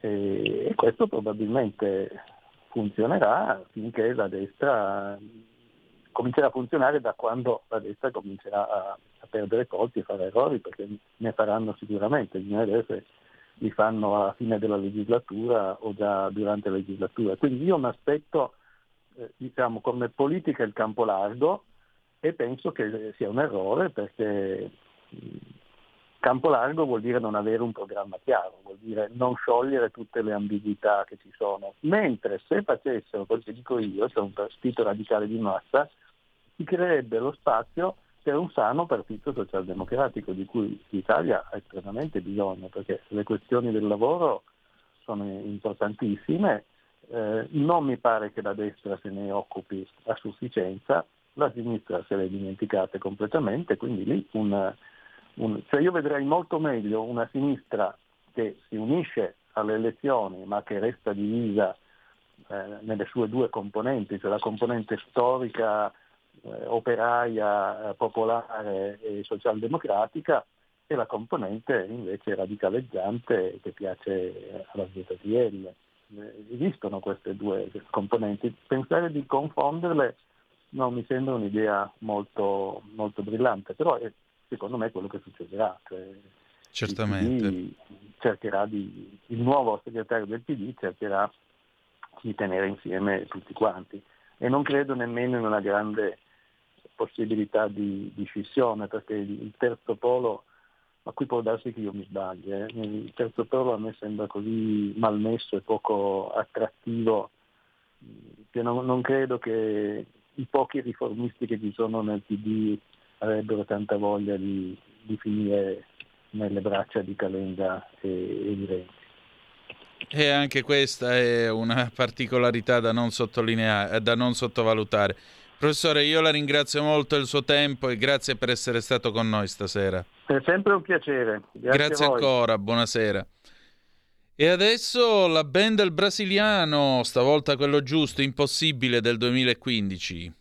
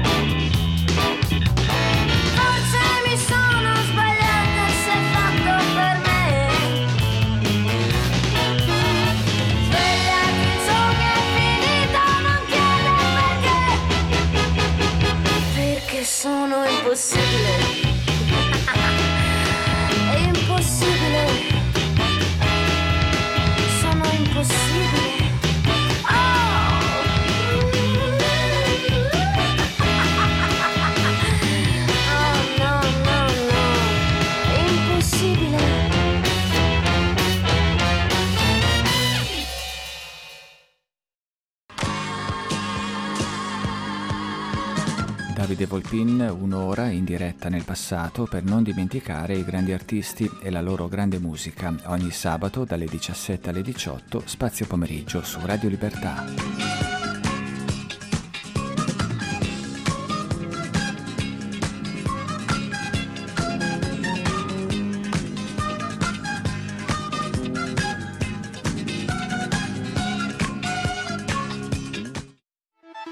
Stai ascoltando Radio Libertà, la tua voce libera, senza filtri né censure, la tua radio.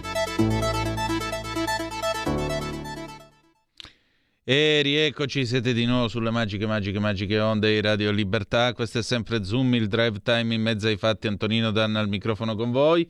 Avete ascoltato la band del brasiliano Impossibile del 2015. Cosa sarà impossibile? La rinascita del PD?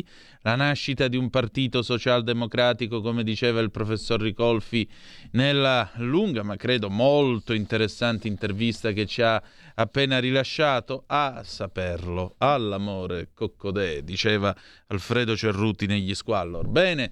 Si sono fatte le 19.30, io direi che possiamo andare, se voi non avete niente da dire allo 0292947222 oppure al 346 642 7756 per le vostre zap o whatsapp, se non avete altro da dire noi andiamo con cose dell'altro mondo. Cose dell'altro mondo, la rassegna stampa estera di Zoom. Oh, Eri, eccoci qua, andiamo a vedere che cosa succede stasera. Abbiamo un po' di tempo, cerchiamo di eh, sbrigarci. Mm, Andiamo a vedere la BBC, bbc.com, aumenta l'estensione di un ampio di, dei ghiacciai che sono alla mercé del- dell'innalzamento della temperatura dei mari. Ebbene sì, i ghiacciai dell'Antartici potrebbero essere più sensibili ai cambiamenti nella temperatura del mare rispetto a quanto si riteneva. Questo è quanto viene fuori da una nuova ricerca.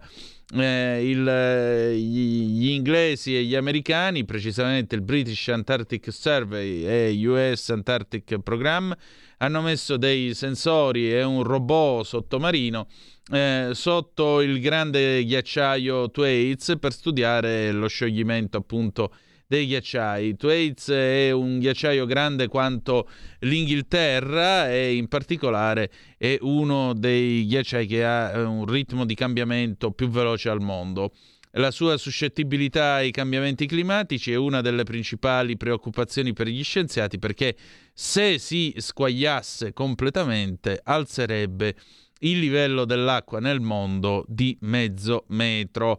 La nuova ricerca suggerisce che anche piccole quantità di scioglimento possono potenzialmente spingere eh, un ghiacciaio ulteriormente verso la via che porta alla sua disapparizione, per cui bisogna stare un pochettino accorti. Nel frattempo andiamo a Buffalo dove eh, un eh, ragazzino di appena 19 anni che eh, aveva, aveva compiuto un omicidio di massa in quel di Buffalo, appunto, ne aveva, ne aveva fatti fuori 25, pensate un po'. È stato eh, condannato e però nella- nella- nel corso dell'udienza finale in cui stata- c'è stata la condanna, eh, condanna peraltro all'ergastolo, è successo che sostanzialmente la gente ha tentato di linciarlo e ha tentato di, eh, di, eh, dargli addosso. Mm, Tra quelli che hanno inveito contro di lui, eh, perché tra l'altro era, mm, era motivato anche dall'odio razziale, nonché dal terrorismo e l'omicidio di primo grado, queste sono le accuse. Barbara Messi, la cui sorella Catherine è stata uccisa nel corso di questa sparatoria, ha detto a questo tizio che si chiama Peyton Gendron, pensate un po', eh, tu avevi intenzione di venire eh, nella nostra città e decidere che non ti piacciono i neri. Ragazzo, tu non capisci un cavolo riguardo ai neri, noi siamo esseri umani. E- oppure ancora eh, c'è un- uno di questi feriti, Zaire Goodman, eh, sua madre ha parlato alla corte, ha detto, dice mio figlio sta combattendo con il dolore e, e questo io come madre non riesco a sopportarlo. Il giorno della sparatoria questo terrorista ha fatto la scelta che la vita di un, di un essere umano di pelle nera non significava assolutamente niente per lui. Qualunque sia la sentenza che eh, Peyton Gendron riceverà, non sarà mai abbastanza. C'è stato poi l'ergastolo. Andiamo a vedere Xinhua invece. Xinhua, eh, l'agenzia stampa cinese che dice che i team eh, di salvataggio cinesi stanno portando la speranza e l'aiuto eh, in Turchia, dove sapete il terremoto ha colpito molto duro. Oltre a questo, eh, la, la Cina, già che c'è, eh, si preoccupa. Sta, eccolo qua. Ah, la Cina si dà il 5 da sola, si stima, si incoraggia e si apprezza da sola perché la risposta ottimizzata al Covid della Cina ha eh, dato nuova vitalità al, mh, al, eh, ai, viaggi de, ai viaggi per le vacanze. Il eh, mercoledì si è chiusa la stagione dei 40 giorni del Festival di primavera, sono stati fatti 1,5 miliardi di viaggi attraverso ferrovie, autostrade, per mare o anche attraverso l'aviazione civile. Uh, in particolare questa, mh, questa, festa, appunto, la Spring Festival, il festival di primavera che dura eh, 40 giorni eh, ed è una migrazione di massa, scrive Xinhua, che eh, sottolinea la celebrazione del Capodanno cinese, è terminato quest'oggi appunto e sono stati fatti 1.5 miliardi di eh, viaggi. In particolare Pechino apprezza alla, alla, stazione di Fengtai, in quel di Pechino, stazione ferroviaria che è anche il più grande hub ferroviario eh, dell'Asia. Ancora c'era gente che stava andando in giro e portandosi appresso i bagagli e in particolare eh, Ling Chen Cheng eh, che eh, lavora appunto eh, alla, alla, principale, che lavora insomma all'amministrazione di questa, di questa stazione, dice quest'anno il numero di passeggeri ovviamente è aumentato nel corso dei 40 giorni del festival eh, di primavera, il nostro carico di lavoro è diventato molto più pesante, ma vedere il flusso normale di persone tra città e stazioni e i, seli- e i sorrisi felici sulle loro facce, eh, questo ci fa capire che tutti i nostri sforzi valgono eh, la pena. Quindi la Cina si stringe la mano da sola e si dice brava brava perché un miliardo e mezzo di viaggi sono avvenuti dopo la fine delle restrizioni contro il Covid-19. Passiamo adesso al paese della sera, va. Il paese della sera, la rassegna stampa italiana di Zoom. E allora andiamo a vedere l'Ansa, Rubiter, Berlusconi assolto, il CAV, 11 anni di fango. Il leader di Forza Italia, sofferenze e danni politici incalcolabili. Karima stringe la mano ai PM, era tutto inventato, tolto un macigno. Assolte anche le 20 giovani ex ospiti delle serate di Arcore, il presidente del tribunale. Assoluzione perché le ragazze andavano indagate. Barbara Berlusconi, papà è l'uomo più perseguitato al mondo. Marina, vittoria a un prezzo troppo alto. Forza Italia chiede una commissione d'inchiesta sull'uso politico della giustizia. Eh, poi ancora Nordio, cospito pericoloso, orienta la galassia anarchica. Non ci sono novità per revocare il 41 bis, ha detto il guardasigilli alla Camera. Sul documento diffuso da Donzelli e Dal Mastro, la limitata divulgazione esula dal segreto di Stato. Alterco in aula tra Fratelli d'Italia e l'estrema sinistra. Uh, nuove sanzioni UE a Mosca, Lavrov punto di non ritorno. L'annuncio di von der Leyen al Parlamento europeo, il nuovo pacchetto entro il 24 febbraio, anniversario dell'invasione, gli USA intercettati quattro aerei da guerra russi vicino all'Alaska, impegno dei partner NATO ad aumentare la produzione di munizioni per Kiev, l'Inps sblocca 4.300 posti, approvate le graduatorie. Ieri in Consiglio di amministrazione abbiamo approvato la graduatoria per l'assunzione di 4.300 persone, realizzando così una delle più massicce assunzioni nell'ambito della pubblica amministrazione. Balneari, Garavaglia assicura non c'è un problema di copertura. Le opposizioni chiedono che siano precisati i rischi connessi a possibili infrazioni UE e ai maggiori oneri per lo Stato. Il MEF, nessuna perplessità della ragioneria eh, sugli emendamenti. Reddito di cittadinanza, l'UE apre una procedura di infrazione. Poi ancora imprese vincenti a Torino, tappa dedicata all'agrobusiness, evento organizzato dall'ANSA. Si dimette Nicola Sturgeon, eh, la leader scozzese, il tempo di lasciare è ora. L'annuncio a sorpresa di Nicola Sturgeon, che ha ricordato con orgoglio di essere stata la prima donna a rivestire l'incarico, oltre che la più longeva First Minister del governo locale della Scozia. E tanti saluti al referendum per l'uscita della Scozia dal Regno Unito. Secondo me c'è Carlo III che a Buckingham sta ballando su un piede solo. Il governo contro lo stop UE a benzina e diesel entro il 2035, tempi e modi che l'Europa ci impone non coincidono con la realtà europea e soprattutto italiana, se le tenessero loro le auto a batteria. Due quindicenni violentano una dodicenne e filmano la scena. L'episodio in un comune del Messinese in Sicilia, i due ai domiciliari avrebbero diffuso il video con amici. Messina Denaro è molto grave, parla l'avvocato nipote del boss.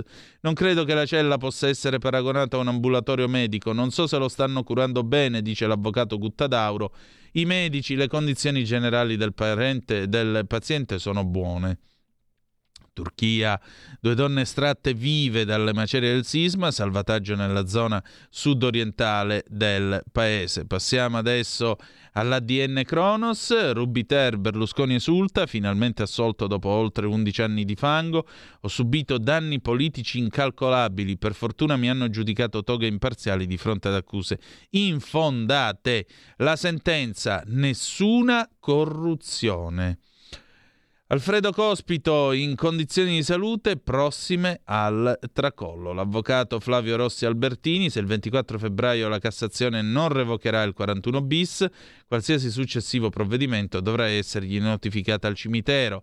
A Roma il corteo di anarchici è stato bloccato dalla polizia. Reddito di cittadinanza, l'UE apre un'infrazione contro l'Italia, per la Commissione europea l'obbligo di aver risieduto in Italia per almeno dieci anni è discriminatorio, aperta infrazione per motivi simili anche per l'assegno unico per figli a carico. Tridico, presidente dell'Inps, con i controlli sul reddito di cittadinanza 11 miliardi non pagati. L'OMS sul Covid insisteremo con la Cina finché avremo le risposte sulle origini. Ucraina, Russia, Lavrov, l'Occidente ha raggiunto il punto di non ritorno, il ministro degli esteri alla Duma vogliono trasformarci in uno Stato canaglia isolandoci, ma hanno fallito. Mosca sta rafforzando i legami con Pechino. chiudiamo quindi questo spazio, chiudiamo anche queste rubriche, adesso ci lasciamo con Qui Parlamento. Che cosa abbiamo Giulio Cesare per Qui Parlamento stasera? Abbiamo Ingrid Bisa che eh, risponde a Carlo Nordio. Bene, eh, allora noi ci lasciamo. Perfetto, ci lasciamo qui, ci si ritrova domani alle 18.05 trattabili sulle magiche, magiche, magiche onde di Radio Libertà. Grazie per essere stati con noi e la canzone d'amore con cui ci lasciamo stasera e eh, Gli alunni del sole, concerto del 1973 che andrà in onda alla fine di questo qui Parlamento. Giulio Cesare, grazie per essere stati con noi e ricordate che the best is yet to come, il meglio deve ancora venire. Dopo di noi, Barbari Eleganti, vi ha parlato Antonino Danna. Buonasera. Qui Parlamento. Colleghi,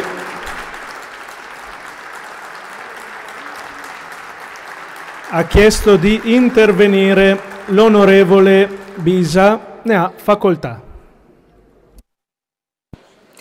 Grazie Presidente. Ministro, buongiorno. Siamo al secondo atto della questione Cospito e abbiamo sentito la sua informativa, ho ascoltato con attenzione i motivi per cui lei ha confermato il fatto che appunto Cospito debba rimanere al 41 bis. Ci ha riferito di aver esaminato la documentazione in possesso del suo dicastero, Quindi i pareri che le sono arrivati da autorevolissime magistrature, quello del procuratore nazionale antimafia, antiterrorismo e quello del procuratore generale di Torino. E lei Ministro quindi ha confermato la pericolosità di Cospito e il concreto rischio che possa comunicare dall'interno del carcere con la galassia anarchica, quindi la conferma del regime duro appunto del 41 bis.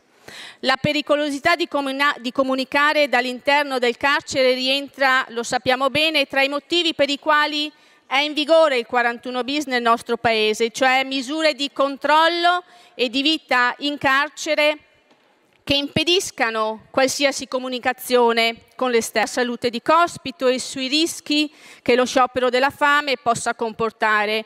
Rischi che però, come dice lei, devono essere sempre bilanciati ed infatti qualche giorno fa è stato trasferito dal centro clinica di Opera al reparto di medicina penitenziaria del San Paolo. Quindi diremo che la sua salute concordando appunto con lei, è sotto tutela. Concordiamo quindi come, come, Lega che vi sono ragioni di sicurezza sul caso Cospito del quale il 41 bis debba assolutamente rimanere. Il perché è bene ribadirlo, il 41 bis è lotta al terrorismo, è lotta ai fenomeni mafiosi. Quindi del, parlando del 41 bis dobbiamo poi sempre ricordarci cosa ha fatto chi si è meritato questo trattamento.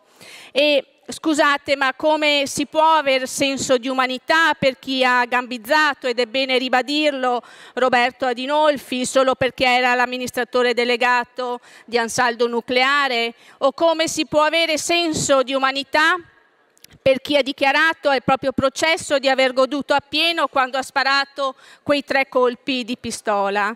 E ancora come si può avere senso di umanità per chi ha attentato alla scuola allievi carabinieri di Fossano in provincia di Cuneo, ed infine come si può avere senso di umanità per chi con questi atti comunque ha attentato al nostro Stato di diritto. Ricordiamoci sempre che un attentato allo Stato è un attentato, è un affronto a tutti i cittadini. Queste azioni vanno sempre condannate senza se e senza ma come vanno sempre condannati, e mi permetto di citare e di ricordarli in quest'Aula, tutti quegli atti come quello avvenuto nel nostro amato Veneto, in Eraclea, in provincia di Venezia, dove ci sono stati festeggiamenti in grande stile e fuochi d'artificio che hanno provocato anche l'intervento di carabinieri per celebrare la scarcerazione di Luciano Donadio, imputato nel maxi processo Casalesi di Eraclea. È un palese messaggio esterno, non solo rivolto ai 12.000 concittadini della sua città, ma a tutti gli italiani. Unitamente alla collega Andreuzza, infatti, abbiamo presentato un'interrogazione al suo dicastero affinché vi sia attenzione anche per quanto accaduto in Veneto. Lo Stato non si deve mai e poi mai piegare ai ricatti perché quelle che stiamo assistendo da Cospito sono scelte ricattatorie perché sono scelte consapevoli nella pienezza delle sue funzioni mentali e lo dimostra il fatto che ha ripreso ad assumere gli integratori, come abbiamo visto appunto dagli organi di stampa e lei oggi ci ha confermato. Ma chiedo, è solo coincidenza? Visto che la richiesta della Procura Generale della Cassazione è quella di annullare con rinvio per un nuovo esame l'ordinanza del Tribunale di sorveglianza di Roma del 1 dicembre 2002 che aveva confermato il regime di carcere duro per Cospito? Ecco, come è sempre stato dichiarato da parte del nostro partito, non c'è nessuna sottovalutazione dei fenomeni di criminalità organizzata esistenti nel nostro Paese, come certa stampa invece vuole accreditare fare. La nostra attenzione è sempre stata massima e riteniamo che gli strumenti legislativi esistenti siano in grado di fronteggiare anche le emergenze, come nel caso Cospito, pur rendendosi conto che è difficile coniugare espiazione e rieducazione, il punto di equilibrio va trovato anche nei casi come quello in circostanza. Nel rispetto della separazione dei poteri, mi permetto appunto infine di indicare, ci sarà anche una decisione della Corte di Cassazione sul caso Co- Cospito e quindi attendiamo fiduciosi. Sulla vicenda dei colleghi lei oggi ci ha spiegato cosa è accaduto in modo es- esaustivo e credo null'altro si debba aggiungere e attenderemo anche in questo caso serenamente la conclusione dell'attività istruttoria dell'autorità giudiziaria competente. Grazie.